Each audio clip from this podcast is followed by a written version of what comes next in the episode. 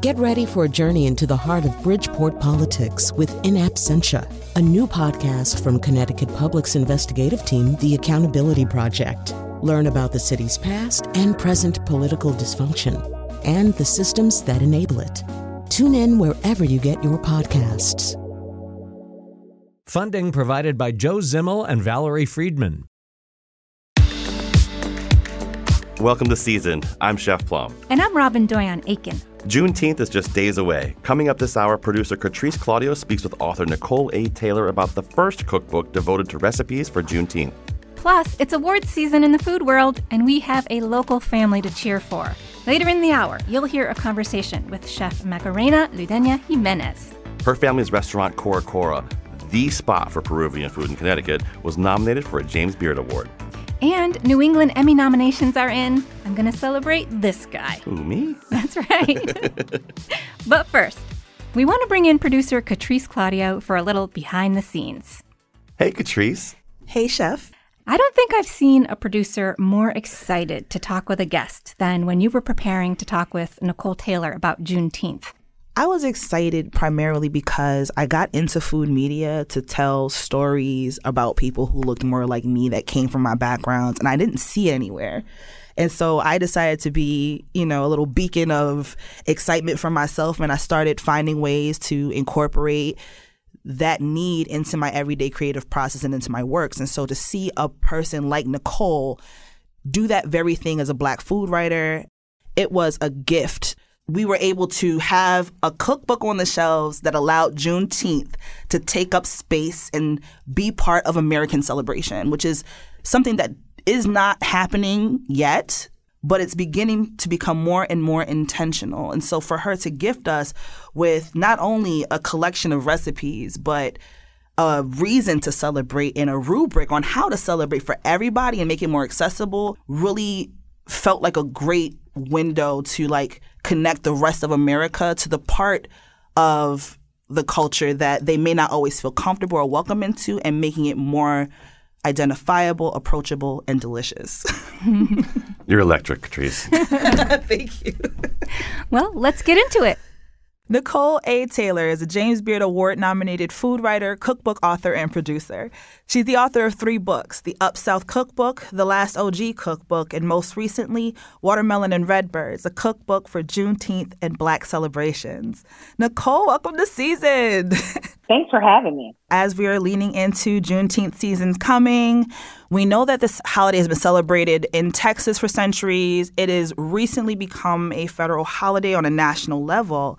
So parts of our country are just now being introduced to this concept of celebrating Juneteenth as a national holiday. Can you tell us a little bit more about Juneteenth and how celebrations evolved over time? Yeah, on June 19th, 1865, more than two years after President Lincoln signed the Emancipation Proclamation, more than 200,000 enslaved Black Texans found out that they were free. Literally on the island of Galveston, General Granger rolled in and made the announcement. And all over the country, uh, more so all over the South, enslaved people found out at different moments about their newfound freedom. Mm-hmm. So at that moment, people rejoiced. But really, it wasn't until the following year when you started seeing what some would call traditional Juneteenth celebrations, meaning the outdoor barbecues with whole pigs or whole beef or the fried fish or the watermelon, the celebrations that involve dance, mm. music, and family. So over time, you started to see Black Texans use Juneteenth as a way to, you know, put their stick in the ground to say that we're free and we're here. And that's amazing because that's such a pivotal part of American history that really changed the landscape of how we engage each other, including in celebration. So, for some Americans, they may perceive that Juneteenth doesn't belong to them, that it's not theirs to celebrate. How are they encouraged to participate and observe the holiday? For both Black Americans and white Americans, there's always that question of should I be celebrating Juneteenth? And to speak to um, African Americans, yes, you should be celebrating Juneteenth. No, you may not be from Texas or you may not even have Southern roots, but we are all tied or connected through the African diaspora. Even if you are mm-hmm. not from America, Juneteenth is a part of our story mm-hmm. of survival, of, of persisting. And I like to tell the story about Juneteenth that not only in Texas, Juneteenth is a big holiday, but due to the great migration, Black people moved to places like Milwaukee. Mm-hmm. Black people moved to Oakland, they moved to Brooklyn, New York, or they even moved to Washington, D.C. So there are people who have Texas roots all over the country who make sure they celebrate Juneteenth. And with that, that means that they invite family and friends who may not even be from Texas, so they've heard that word before. So mm-hmm. we are tethered to freedom. And for non-black Americans wondering like, what am I supposed to do on Juneteenth? I say to them always, this is a part of the American story. This is a part of our liberation, of the very weathered story of American freedom and American equity. And there's so many things that you can do on the Juneteenth holiday. Yes, I want you to open up watermelon and red birds and make a delicious meal for your family, but there are also things you can do like supporting black owned businesses. Mm. And in the front of my book, I call out and highlight Black owned food businesses, people who are making hot sauces or even making knives in Ooh. South Carolina. This is a day or time period during the year that you can seek them out and support them by purchasing something. So those are some of the things that Black Americans and white Americans to, to do to observe the holiday. I love how you mentioned the practice of supporting Black businesses how does the principle of Ujamaa or group economics play a role in Juneteenth? Oh my gosh. I mean, when I just go to my family or my friends on Juneteenth, collective economics is like, you know what? Uh, I'm gonna bring the ice. mm-hmm. Or I'm gonna buy the ribs. Or you know what? Uh, we have some vegetarian people here. I'll bring in the mushrooms. I think it's just that simple of making yourself available for the holiday, for the food. I mean, because let's be real, this is 2023. And have you been to the grocery store lately? Uh, it's really expensive to buy food. And when you're talking about celebratory food, mm-hmm. it may be out of your regular budget. So, on a very bare basis, I see cooperative economics working when people just pitch in and say, you know, I'm staying over later and I'll help you put up all the dishes or wash the dishes or sweep the floor. It's that simple sometimes. Yes. Many hands make light work, right? So 100%. You dedicated an entire chapter to red drinks. You want to talk about tethered by freedom? The diaspora seems to be tethered by red drinks. Your homemade Kool Aid powder is a love letter to childhoods across America. Could you tell us more about the iconic red drink and its ties to African culture?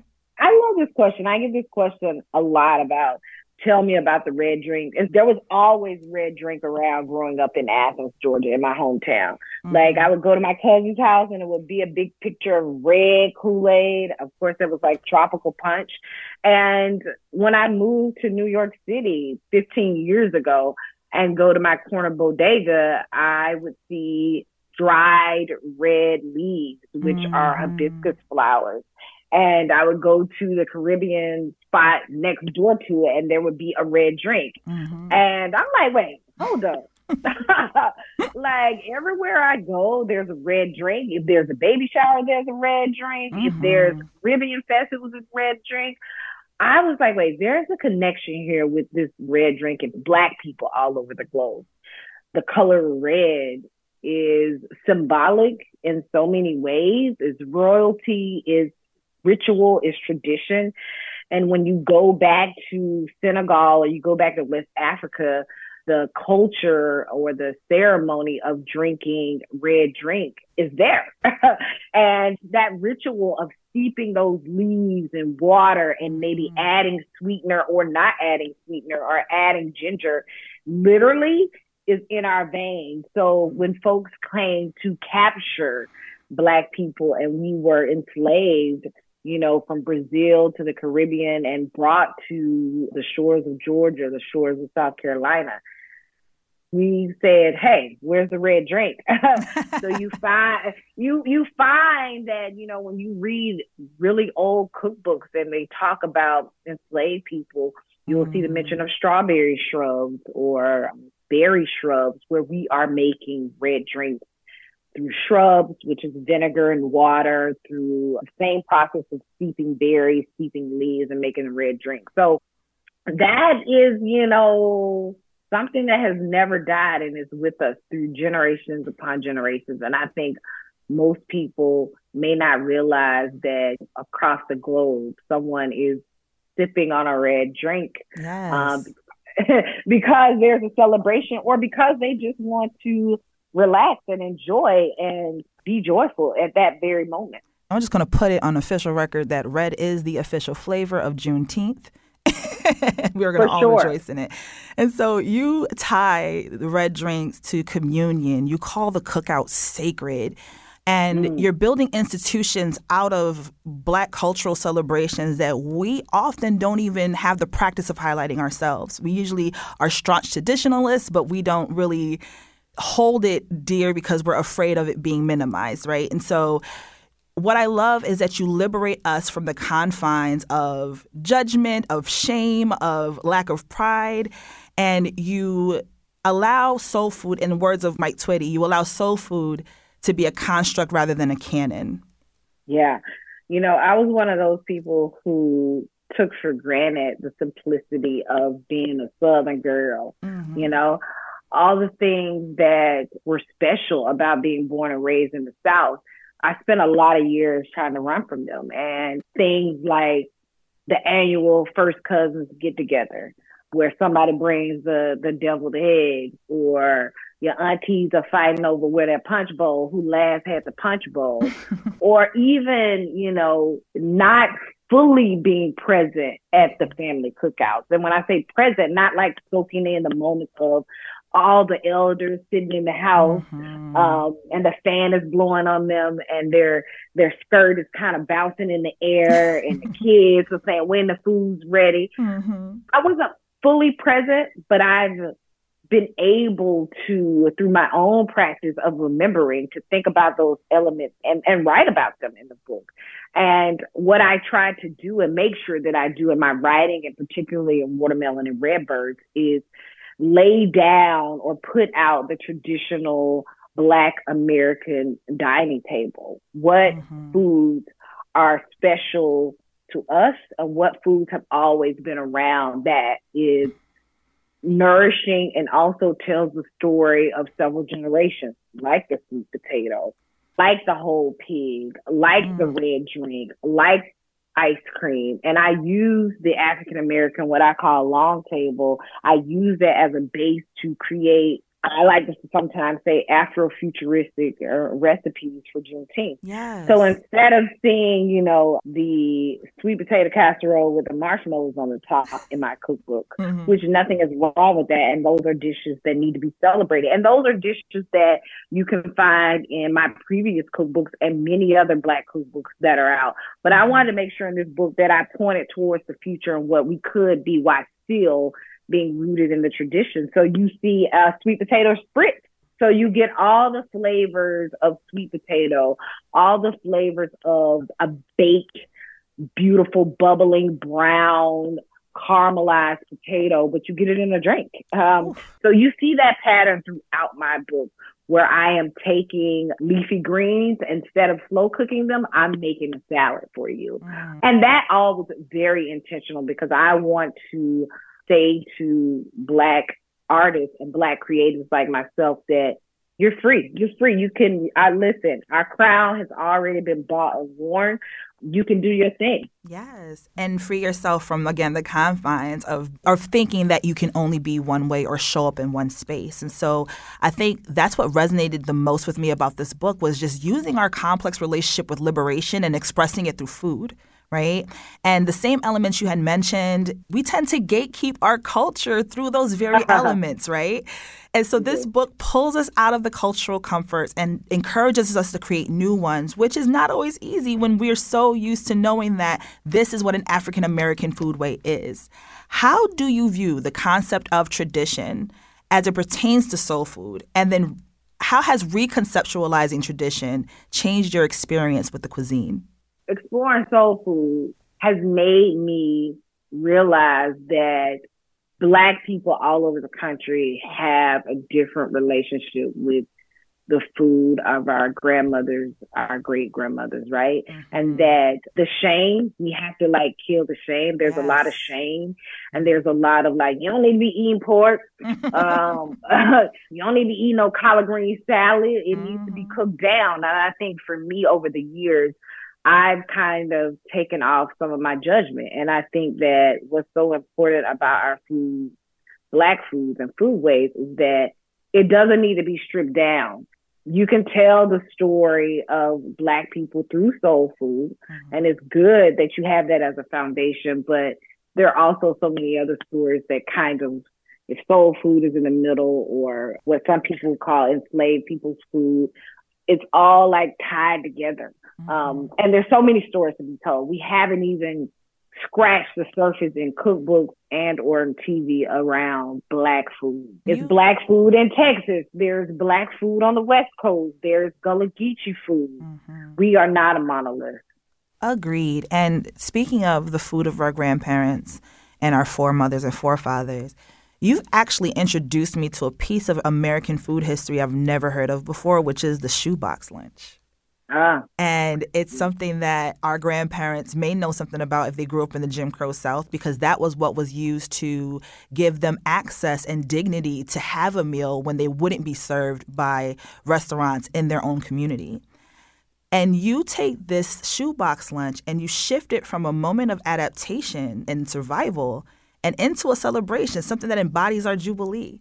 How do we share the shoebox lunch in celebration in 2023? If you are a black person of a certain age, you may not have had the Jim Crow South shoebox lunch, mm-hmm. but you had something that was similar. And for me, what I know about the shoebox lunch is two things. Personal experience, what I know is that my mom, my great aunt, and my aunt in the early 80s, if we took a road trip, there was no stopping anywhere because of finances mm-hmm. and also because of, I think now looking back of we're driving through small towns throughout the South. So that meant fried chicken was going to be packed up. That meant devil eggs. That meant was going to be served. That means pound cake. And that means that there was, mm-hmm. there was going to be a cooler of some sort to keep things cool.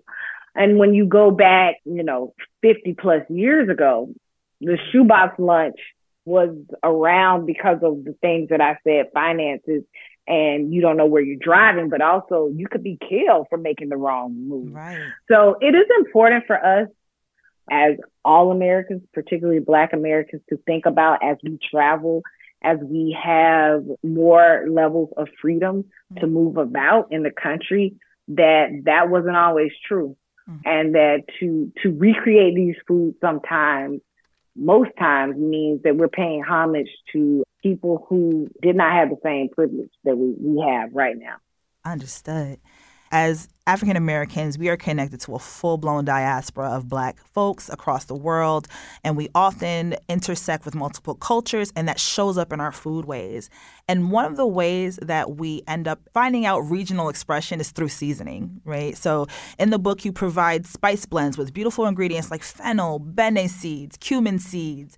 And these are spices and seasonings my Florida born grandmother never used, right? So, could you give us a few things to consider when exploring spices and flavor profiles beyond the usual American foodways? I think that, or I know that, there are a lot of spices, you know, the early 1900s or the early 1800s that Black women and men who were in the kitchen, we did in fact use. Bene seeds, which is a variation of sesame, was used all throughout the American South, particularly in the low country, which would be South Carolina, Georgia area. You see it in cookbooks time and time again. But I think what happened when we got into mid century, people started to have, and women were going to work in places, you know, bigger families, more convenient food came about. And so people stopped using a lot of the, the herbs that you see or spice blends that you see in the front of the book. So I would say that 1st mm-hmm. But there are some other spice blends and things that I mentioned in the book that speak to the diaspora. So my advice to people all the time is explore. Most grocery stores now have uh, spice aisles that are, you know, speaking to the diaspora, which is amazing. And believe it or not, a lot of those ingredients are things that your grandmama and your mama or your great grandmother would have in the backyard, like bay leaves. You know, having mm-hmm. fresh bay leaves was a thing. And then people got away from like planting bay leaves all the time and they would just buy the dried ones in the store or stop putting a bay leaf in their pot of beans when they made them. So it's just important just to remember just because you don't see it or haven't seen it in a long time, it doesn't mean that black people all over the globe at one point did not use, you know, that particular ingredient.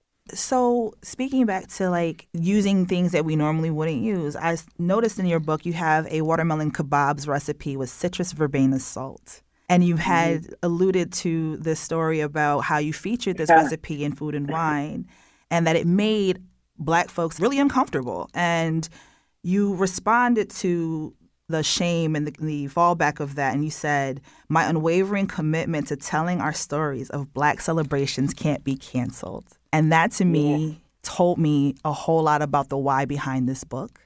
What is the central, most important function of telling stories, black stories specifically, through food?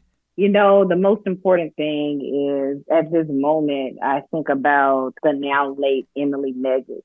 This is a woman who spent 70 years cooking for white people and her family and people on Edisto Island in South Carolina. And she was able to, at almost a 90 years old, to publish a cookbook for the first time. There are so many Miss Emily Meggett all over this country who have gone on or still on earth you know, mm-hmm. who have held up our culture and our traditions in a way that most people could not. Mm-hmm. And so I understand the importance of having something written down. When you write it down, it's real. It can never go away. Mm-hmm. And so not only am I doing that or did that in Watermelon and Redbirds, I'm also reminding people that joy is it's our birthright. Yes. For Black people, we can be joyful. and being joyful oftentimes is sitting around the table just being.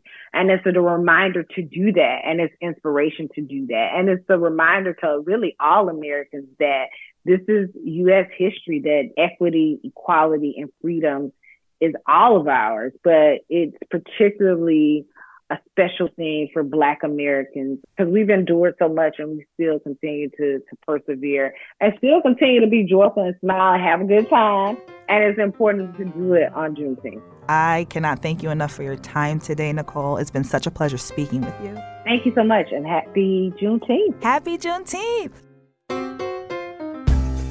That was Nicole A. Taylor. I spoke with her about her book, Watermelon and Redbirds, a cookbook for Juneteenth and Black celebrations. To mark Juneteenth, Nicole recommends supporting Black owned businesses, and since this is a food show, I've got a few local businesses for you to consider. Let's go. The first one being, and this is going to be a personal favorite of Chef Plum's, the Art of Yum. Yes, sir. Dante Jones and Michonne Arrington are the owners of that establishment, and they give you all the joy of brunch and breakfast and lunch without the pretense, but it sure looks great on an Instagram photo. Love those guys. Love those guys. Second, Semilla, please, if you are looking for great coffee that tastes like something that your abuela makes, that tastes like something that my dear made, that's the place you want to go for your coffee. Love it. And they are Hartford's Living Room. 100% recommend them. And the last that I would choose is actually a brand new business. It's the Social House in downtown Hartford. It's a selfie museum and restaurant. If you enjoy having paint and sips or having unique Instagram environments to take selfies in while having a great meal, the Social House is for you. I'm Katrice Claudio. If you're planning a Juneteenth cookout or you just want to make Nicole's Southern ish potato salad, you'll find her recipe on our site. There's a red drink too, a miso Bloody Mary. Oh, let's go. That sounds great. go to ctpublic.org slash recipes. I'm Robyn Doyon-Aitken. And I'm Chef Plum. Coming up after the break, get to know the chef behind the restaurant Coracora. A lot of Peruvians say, they say, oh, that reminds me home. I'm so like, oh, yes, that's the point. This is Seasoned. We'll be right back.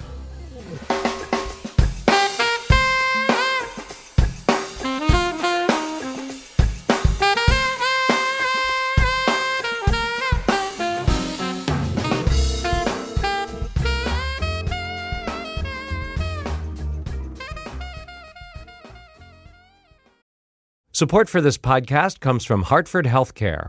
Elevating Health is funded by Hartford Healthcare. ECMO is a leading edge, life saving treatment for patients with cardiac or respiratory failure. Dr. Jason Gluck, director of the Mechanical Circulatory Support Program and Emergency Cardiac Care at Hartford Hospital, explains what it is. So ECMO stands for extracorporeal membrane oxygenation, outside the body oxygenation of blood. It's a life support technique that's used by highly sophisticated medical systems for patients with severe heart or lung failure. The technique involves removing blood from the body, oxygenating it, and then returning it back. ECMO procedures happen in the ICU, but not all hospitals are equipped with the necessary technology and staff.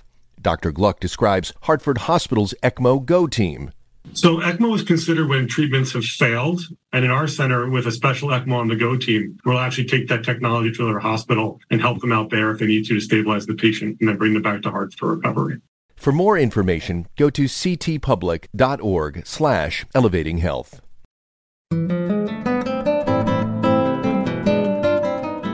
Welcome back to Seasoned, everyone. I'm Chef Plum. And I'm Robyn Doyon-Aitken. You know, it's not an exaggeration, Robyn, when people compare the James Beard Awards to the Oscars, right? Not at all. The nominees are the best of the best in the food world. Two local chefs and one local restaurant scored nominations this year. The nominees for Best Chef are Renee Touponce of the Port of Call and Mystic and Christian Hunter of Community Table in Washington. Coracora in West Hartford is nominated in the Outstanding Restaurant category. The Peruvian restaurant opened in 2011. I asked my friend and colleague, Connecticut public reporter Maricarmen Cajahuaringa, to help us get to know Coracora's head chef and CEO, Macarena Ludena Jimenez. Not only is Maricarmen a serious foodie herself, but this is also the food of her heritage. Maricarmen spoke to Macarena just ahead of the lunch rush, so you may hear the sounds of a busy kitchen. Here's Maricarmen.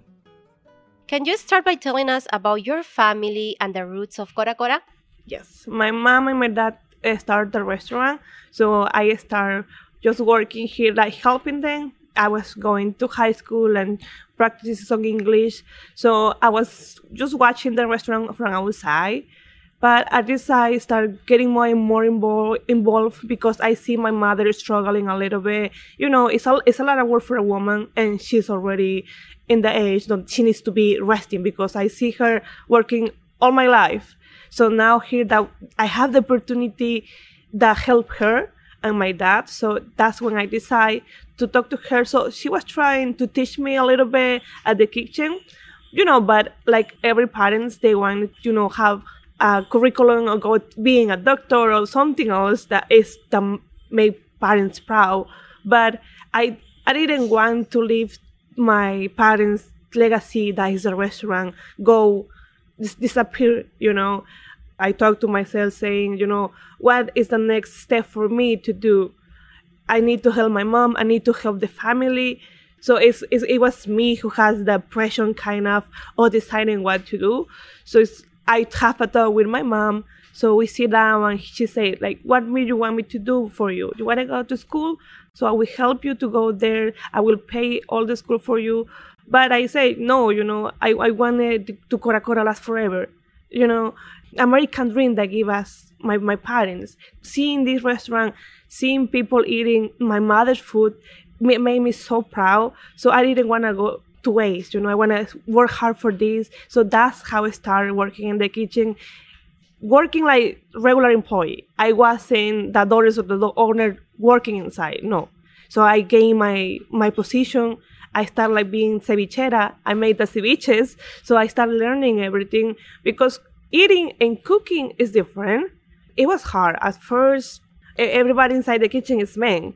I was me is the only woman inside, and they see you different because they think because you are the daughter's owners, so they can tell you anything, or you know they don't talk to you the same way the others. I feel kind of pressure, and I was young at the time, but the responsibility it was growing for me. It wasn't the same anymore. I couldn't go to have a Friday off anymore because Friday, Saturday, and Sunday it's impossible to leave the restaurant. It's where they need you more here. So I changed a lot in my my you know my my things that I used to do, but it was for the good. I learned a lot. I pay attention more in the kitchen. I was working with you know with all kind of people there. It's not just Peruvian or they are you you see all kind of cultures involved in the kitchen. So it's, it's more hard because you're thinking because everybody speaks Spanish, it's gonna be easy, but no. So I was reading about cooking techniques and also how to treat people because that's how you gain respect. And something that my, my mother always teach me, I have to treat everybody like a family. I want to just pinpoint these two keywords that you mentioned. Number one, hard work, and number two, legacy. And your family has a legacy when they migrated to Connecticut from Peru. So you guys come from Ayacucho. So I want you to tell me, you know, the essence of that culture that you're bringing to Connecticut. Uh, how was your life in Ayacucho? And how was the, the obstacles, the hard work that your family had to put on to be able to come to Connecticut and open up the restaurant? Yes, so we live in Ayacucho, but it's Cora And Cora is a little town. That's how we get the name because they say we're gonna bring something, remind us from where we come from. The life in Cora it was hard. It's like, I can say we live in poverty and you see poverty a lot. But my family, my parents, they always bring food to the table. So you didn't feel like a kid. You, you don't feel poverty because you have the food like everywhere. And we have you know we are agricultors cows there we like potatoes. So you don't feel poverty. And you don't worry about it because in like a kid you worry, just just worry about playing around having fun. So you don't pay attention in what it really money means but i know for sure my parents they always give us the best and i always see them working really hard. I remember we start getting chicken to the town. Like if we don't have the chicken from somewhere that my town didn't eat chicken. So that's how i see them working really hard and that's how they, they decide to come here because they they wanted to give us a better opportunity Ayacucho, you know, it's a part of the, it belongs in the Andes of mm-hmm. Peru. And in the Andes of Peru, we see a lot of pride. You know, Peruvians are very proud of where they come from, whether they are from the north, south, or coast in the Amazon.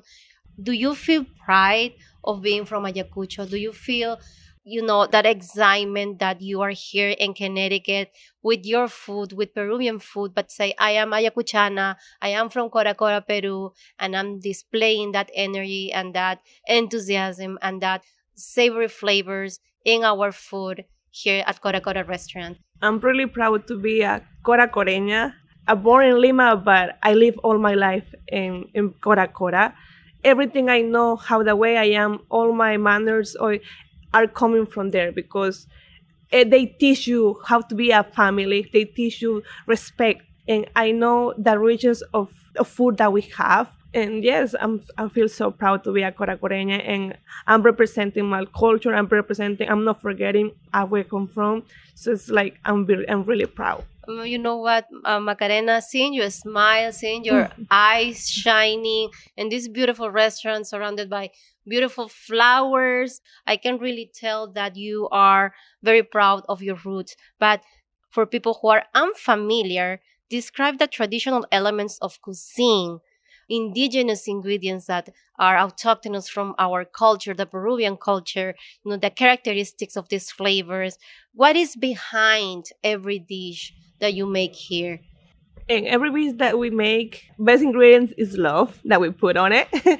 but to still be in one of the best in Connecticut, we have to struggle a lot, but we make it seeing different using traditional ingredients. What do I mean with traditional? We have to use proven spices. Sometimes the quinoa is Peruvian. If we, we can buy potato, we buy the potato, but we spend our money goes in Peruvian products, but we make sure we use our own products to make our food because that's how we make how how it's still traditional and being 100% Peruvian. You can find a lot of spices here, but it's not gonna taste the same. We make our own home, homemade chicha morada that is with purple corn, and also we put cinnamon, but it's not cinnamon from here. We make sure we buy that we come from Peru because the spice is so different from here it's good, but it's too strong, different flavor. So that's how we, you know, you get the quality of everything. When I come to Coracora, it's not the first time that I'm here. I mean, I always come to Coracora, and as soon as I'm turning the corner to come to your parking lot, I see the murals, and these murals that are, you know, that resemble of what our culture, our history in, in Peru represents. You see these big stones, just like mimicking places in the Andes, these structures that were built by the Incas yes. in our culture. Just by stepping in, you feel like you traveled miles and miles away from Connecticut to Peru. It's a different vibe. The culture, the smells of Peru, the music, those sounds, people laughing, people having fun. It's just like a real image, a real perspective of what Peruvian is. And what do you want people to know about your food? And how do you display pride to the food you're cooking? Like, do you have a specific dish that you feel that this is the one that I make the best and no one can beat me on it? Well, I like making everything. You know, all the we call it guiso. We have all the guisos in Peru, but you know, usually you don't find it anywhere. But so it's, it's something that when you do it, you're gonna bring people to the table. So that's how we add it in the menu, the lunch menu. We add some. We have la, la lentejas. We have pollo con maní, tallarines rojos. A lot of Peruvians say it. They say, "Oh, that remind me home." And that made me feel so so happy. I'm so like, oh yes, that's the point make you feel like it reminds you because food food is so magic that you can travel you can go to back to memories and something that my my parents and my dad and my mom always say that food is a way to to invite people to try new flavors to try new experience enjoy the time enjoy the food have the experience of teach you a little bit of our culture. And you know if you you do it with love you enjoy it. You're listening to Connecticut Public Reporter Maricarmen Cajahuaringa talking with the head chef of Coracora, Macarena Ludena Jimenez. Later in the show, Plum ticks another achievement off his bucket list. I'm Robyn Doyon-Aitken. And I'm Chef Plum. We're going to take a short break, but when we come back, Macarena tells us what Governor Lamont ate when he visited Coracora and what all this recognition means to her and her family. We're not just representing Peruvian cuisine, we're representing Connecticut, our community. You're listening to Seasoned on Connecticut Public Radio. We'll be right back.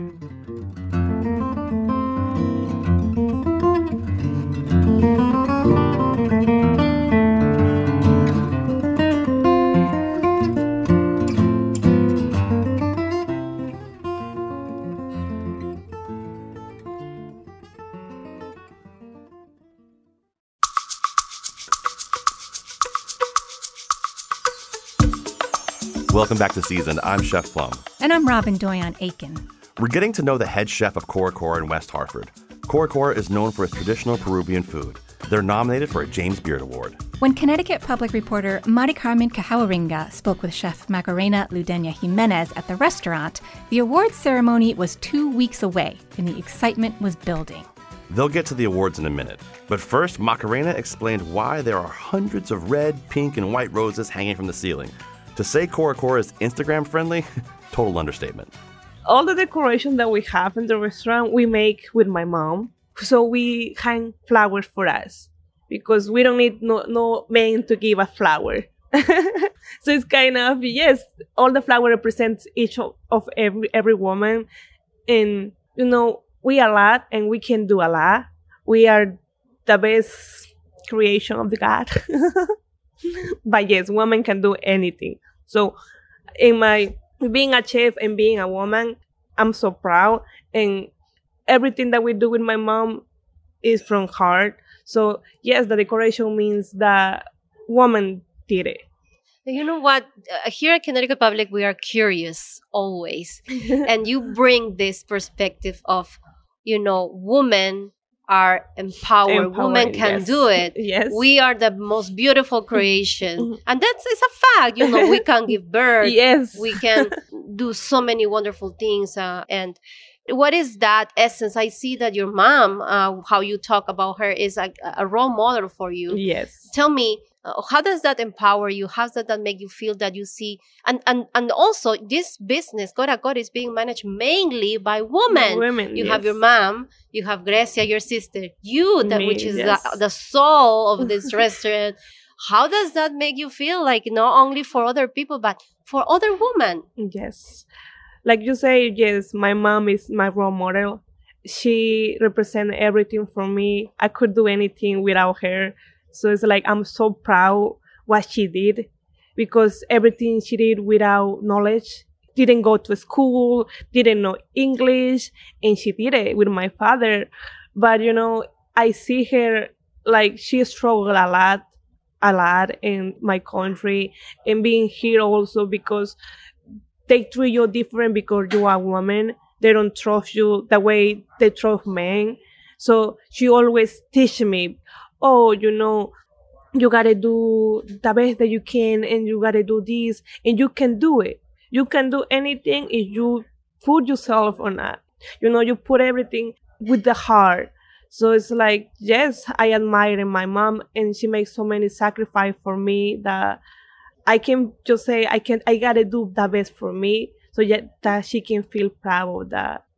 That's beautiful. I I just know that this this series of season is gonna be an eye opener for a lot of women that are also dreaming about doing something.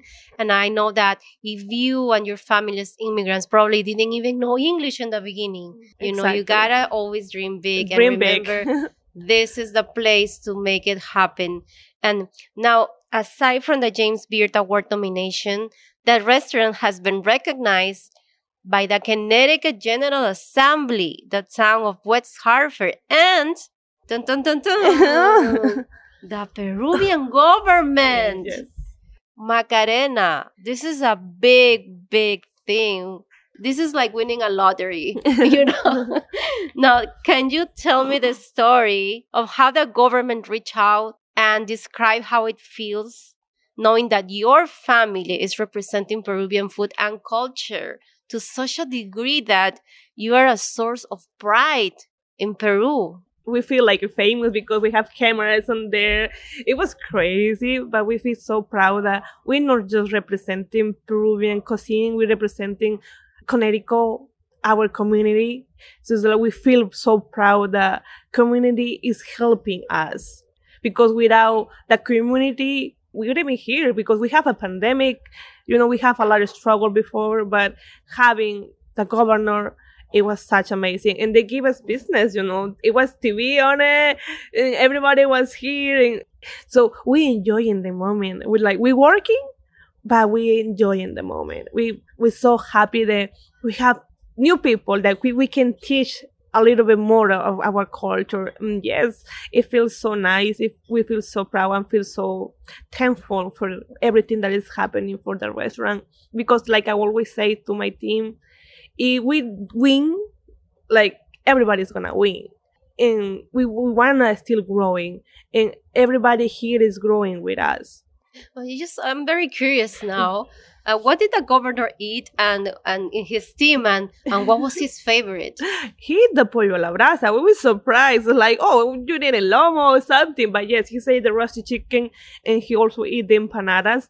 So it's like, oh, okay, the ceviche, the ceviche. He likes everything. And the cora sauce that we we put it to the table. But yes, he enjoyed all the food. They also ordered some so many vegetarian plates. So yes, they enjoyed the food. We were so happy that you know, usually they say, Oh, pollo la brasa is so simple, but no, our chicken, roasted chicken is so healthy the way it's cooked and it's so delicious.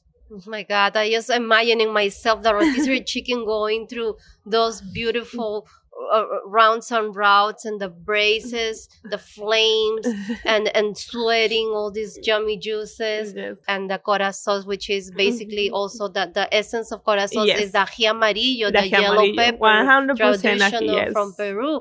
Oh my god, you know what? Now I want to eat some rotisserie chicken. but I want to ask you this, and I know that you might be, oh, Maricarmen, I'm tired of you right now. But no, one more question. Yes. And I think everybody's going to get like, okay, what's up? What's What's- up? What what's is next? Tell me what is next for Coracora. what if you guys win the James Beards Award? Please, everybody, help us to put our finger crossed and, you know, to be there representing Peruvians community, representing the cuisine. We're so excited. Hopefully we win, but we, like I said, we already win. Having all the community, he's helping us, being proud of us. So that's that's a win-win. Give us good vibes because we're so excited to representing our community, representing West Hartford, representing Connecticut. You know what? You are already a winner.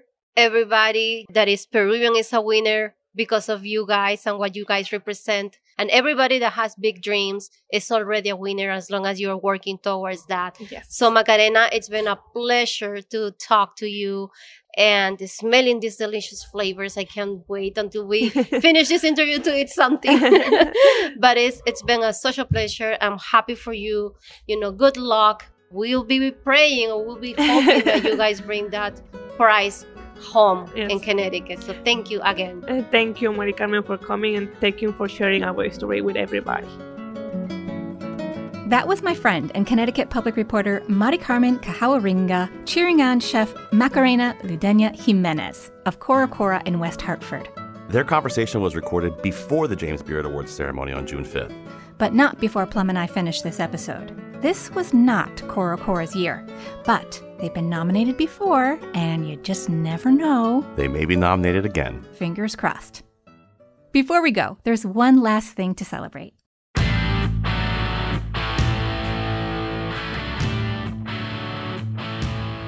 I don't know how you are at tooting your own horn, Chef Plum, but I certainly don't mind doing it for you. I'm thrilled to let listeners know that our very own Chef Plum and his production team on Restaurant Road Trip is nominated for not one, but three New England Regional Emmy Awards.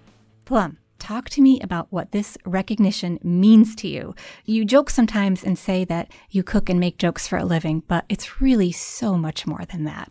Yeah, I appreciate that, Robyn. Honestly, it's it's going to sound silly to say. It's been a dream I've had since I was in eighth grade. I was a theater kid growing up, and I always thought how cool it would it be to win an award like that, to win an Emmy or something, and to have this happen right now, to just be nominated is really, truly. I mean, it's an honor. I just feel it's it's like it's like a pat on the back, a recognition for all the hard work that we put into it. You know.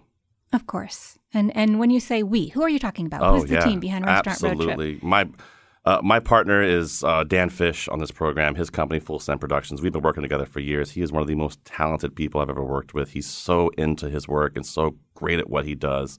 Um, you know, I, I would be remiss to not shout out uh, Jeff Perazzi from my team, uh, aka Chef Jeffy. Jeffy does a lot of production work for us on the show and helps book places. And you know, even when somebody cancels 24 hours ahead of time, Jeffy's on it to find another restaurant and get, us moving. And he's really good at that. And he, he has an eye for things, so we love having him there. Of course, uh, Dan Monroe from our team as well. Dan, uh, Chef Dan Monroe from the Pantry in Fairfield. He is our culinary producer, Robyn. So he makes sure he knows what dishes we're going to make before we make them, before we get there. He talks to the restaurant, makes sure all the mise en place, we call it, is ready to go. Because this show really is. It's a, it's a food show, and there's nothing set up. There's no, you know, a lot of other food shows that travel around. They set things up. They put 100 cameras. We go into a working restaurant, and we try our best to stay out of their way and focus on them and tell their stories. That's the fun part of a restaurant road trip. Also, I have to shout out Alex Canada. Uh, he's one of our camera guys. Just does a phenomenal job. I want people to know too that the Emmys are nominated by by peers in the industry, voting on work that resonates and stands out from so many excellent TV shows and digital content. So it really is an honor, and I just I, I want to congratulate you, Plum, and your and your whole restaurant road trip team. We appreciate it, Robyn. Thank you. We're so happy. I mean, we got nominated for our, one of our actual TV episodes that aired on CPTV, a full episode. We got nominated for that. We got nominated for a digital episode and uh, took a nomination for some production work as well. So, you know, we're, we're excited. We can't wait to see what happens. Good luck. Thanks. The New England Regional Emmys will be awarded June 10th in Boston. See our socials for updates. And you can stream both seasons of Restaurant Road Trip on ctpublic.org slash road trip. Wish us luck, friends. I'm Chef Plum. And I'm Robin Doyon Aiken. Seasoned is produced by me and Catie Talarski, Meg Dalton, Katrice Claudio, Stephanie Stender, Tagan Engel, Meg Fitzgerald, Sabrina Herrera. To keep up with the latest on Seasoned, follow at CT Public on Facebook, Instagram, and TikTok. And we're at WNPR on Twitter. Or just follow the hashtag SeasonedCT on all platforms. Thanks everybody for listening. Catch past episodes on Seasoned wherever you get your podcasts. And rate us while you're at it. It helps other food lovers find us. We're back in two weeks with a new episode where I get to forage for fiddleheads with Chef Chrissy Tracy. And yes, my friends, it's as cool as it sounds. See you soon.